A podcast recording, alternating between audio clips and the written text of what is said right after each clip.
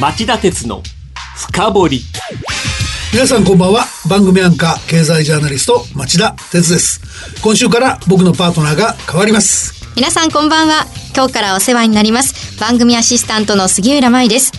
これまでテレビのニュース番組やラジオで情報報道番組に携わってきまして町田さんとは TBS ラジオで4年近くご一緒させていただきました、はい。チョンボをやっては助けてもらいました あの楽しく放送させていただきましたけれども私6年ぐらい経ちますけれども、はい。その間ですねママになりまして、はい。現在5歳と3歳の子供を子育て中でございます。子供ってそれぐらいの時が一番可愛いですよね。まあ可愛いですけど大変なことが多いです。なるほど、今日はどうぞよろしくお願いいよろたします。しくお願いします。さて、えー今夜は夕方の番組でもお伝えしたように官民ファンド戦線に異常あり問題は産業革新投資機構と経済産業省の対立だけではないと題してお送りします。月曜日経済産業省が官民ファンドの JIC 産業革新投資機構が申請した経営陣の報酬について認可しないことを決めたという報道が流れました。そうですね。で JIC の監督官庁である経産省が当初役員に最大1億円を超す報酬をと決めておきながら撤回して JIC と対立。今や JIC の運営資金を人質に幹部に進退を迫っており、えー、JIC の活動停止に至りかねない事態に発展しています。そこでどうしてこんな問題が起きたのか。そもそも官民ファンドってどういうものでどこがダメなのか。といった視点で深掘ってみたいと思います。よろしくお願いいたよろしくお願いします。しますそれでは CM の後町田さんに深掘ってもらいましょう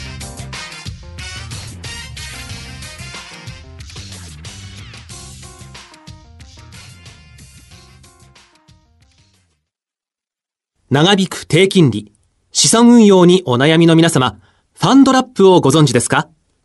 ファンドラップは分散投資による安定的な運用と管理を専門家に任せる人気の資産運用サービスです。大和証券では人気の大和ファンドラップに加え、付加価値の高い大和ファンドラッププレミアムや、インターネットで手軽な大和ファンドラップオンラインを取り揃え、お客様に最適な資産運用をご提供いたします。ファンドラップは大和証券。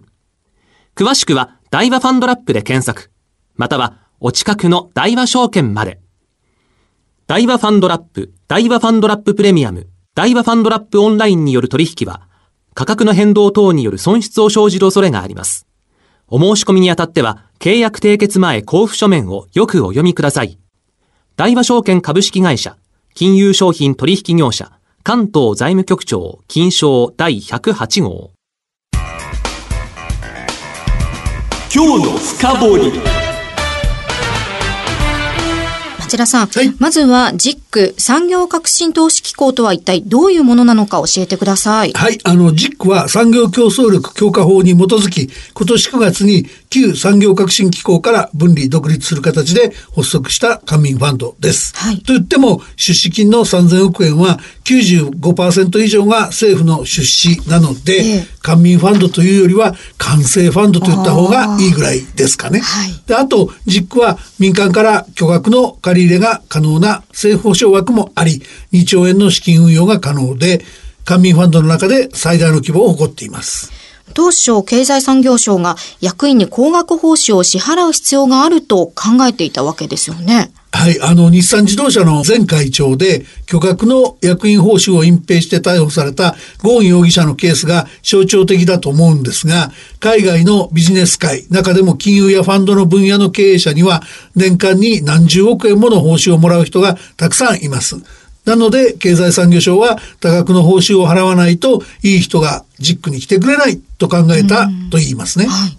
高額と言われるその報酬額いくらぐらいなんでしょうか？ジックは役員報酬について社長、副社長、専務がそれぞれ年1500万円ぐらいという固定部分しか公表してませんが、実際は短期と長期の業績連動分を加えると最大1億2000万円程度になります。どうして政府は今になってその高額報酬を撤回したんでしょうか？違反報道が出て世耕経済産業大臣が激怒したからなんですね。はいで、圧縮をジックが受け入れないので、先月末ジックが申請した役員報酬額を含む事業計画案の認可を拒否。役員の高額報酬の撤回に応じるよう圧力をかけ出しました。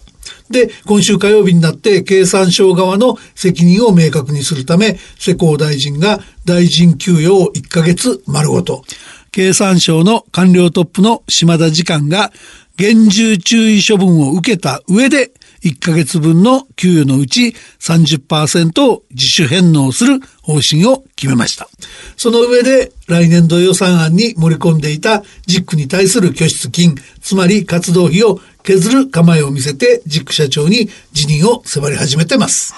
その渦中のジック社長、田中正明さんというのはどういった方で、なぜ高額報酬で社長に抜擢されたんですか？一言で言うと、えー、三菱 UFJ フィナンシャルグループの元副社長で、はい、国際畑のエース。一時はグループのトップ候補と言われた人です。この人がいたから三菱がアメリカの名門投資銀行モルガン・スタンレーのグループへの組み込みが可能になったと話す関係者もいました。はい、で、この関係者によると田中さんは、えー、極めて合理的でドライな人、まるでアメリカ人みたいだって話もありました。で、9月にジックの初代社長に就任したばかりでした。田中社長はなぜ経産省の報酬削減要求を受け入れないんでしょうか？約束通りの高額報酬が欲しくて、取締役会決議や事業申請を強行したんですか？それもあるかもしれないんですけど、はい、マスコミに批判された途端経産省が手のひらを返したことが許せないと怒ったって見る向きも多いですね。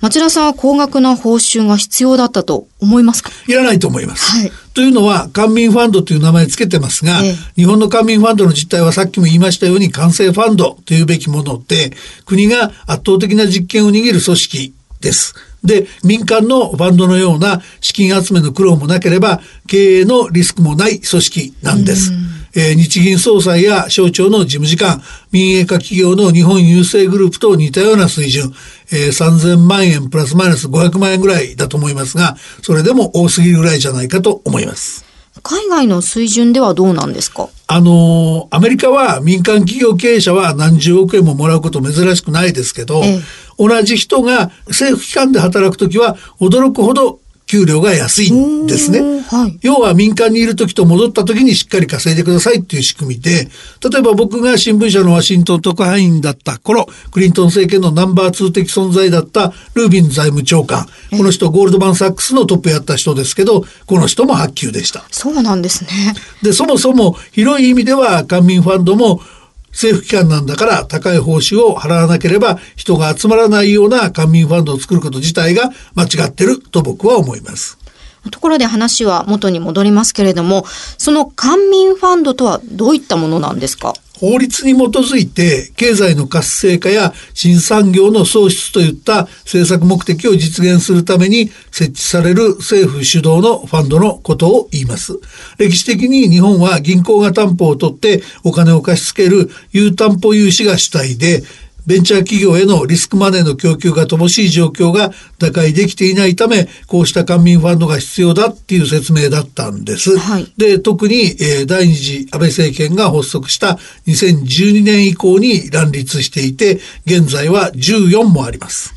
あの、海外にも官民ファンドというのはあるんですか？あの、日本語で政府系ファンドと呼ばれるソブリンウェルスファンドはたくさんあります。はい、だけど、これは官民ファンドとは似て非なるもの、全く違うもんだと思います。というのはですね、ええ、アラブ首長国連邦やサウジアラビア、クウェート、カタール、ロシアなど、石油や天然ガスなどの天然資源が、えー、豊富な国が貿易データ外貨を将来の蓄えとして大事に運用するために設置しているのが政府系ファンドだからです。はい、日本の官民ファンドは税金を投入した上で借り入れた資金も投入する形なので、ソブリンウェルスファンドとは性格が全く違うでしょうそうですね。あの私たち国民の税金を使うということには問題はないんですかいや、それも終わりだと思います。えー、というのは、穴が開くことが珍しくないほど運用が下手で運用成績が悪いから。はい、で、成績の悪さの背景には運用できる人材の不足とともにゾンビ企業の国策救済的なことに資金が流用されがちだっていう問題があります。うん、淘汰されるべき企業救済のためにこの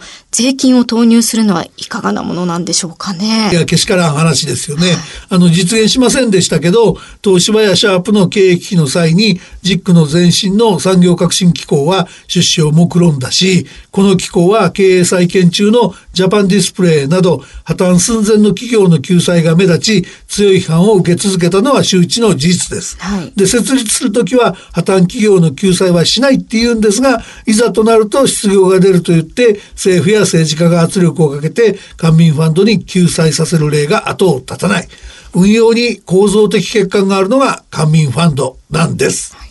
官民ファンドは民間やソブリンウェルスファンドに比べて、これどのくらい成績が悪いんですか？ソブリンウェルスファンドや民間ファンドは純粋に運用成績の向上だけを狙って資金運用しているので、だいたい年10%から20%の好成績を実現しています。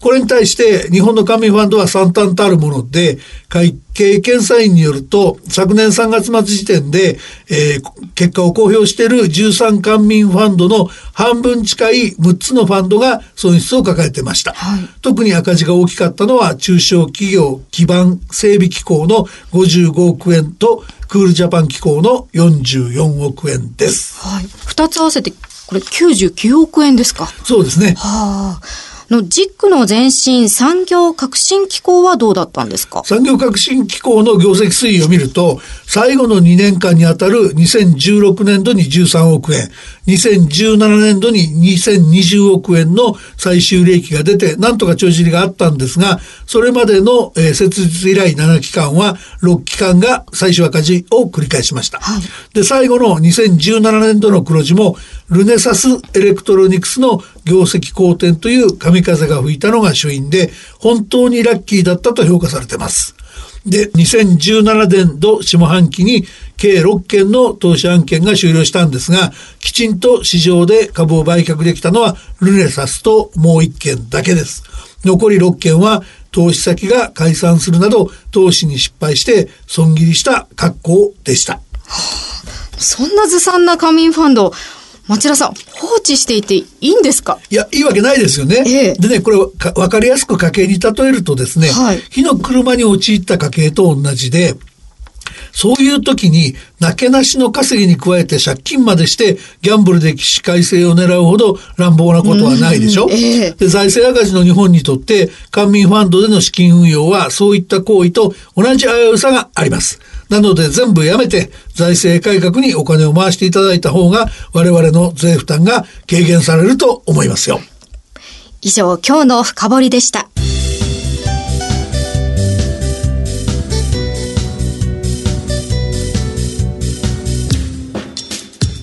町田鉄の深掘り。今夜は官民ファンド先生に異常あり問題は産業革新投資機構と経済産業省の対立だけではないと題してお送りしました。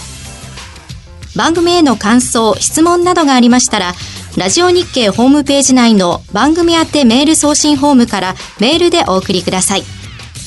また、この番組はオンエアから1週間以内なら、ラジコのタイムフリー機能でお聞きいただけます。詳しくは番組ホームページをご覧ください。番組を聞きのあなた、来週も徹底的に深掘りますそれではまた来週さようなら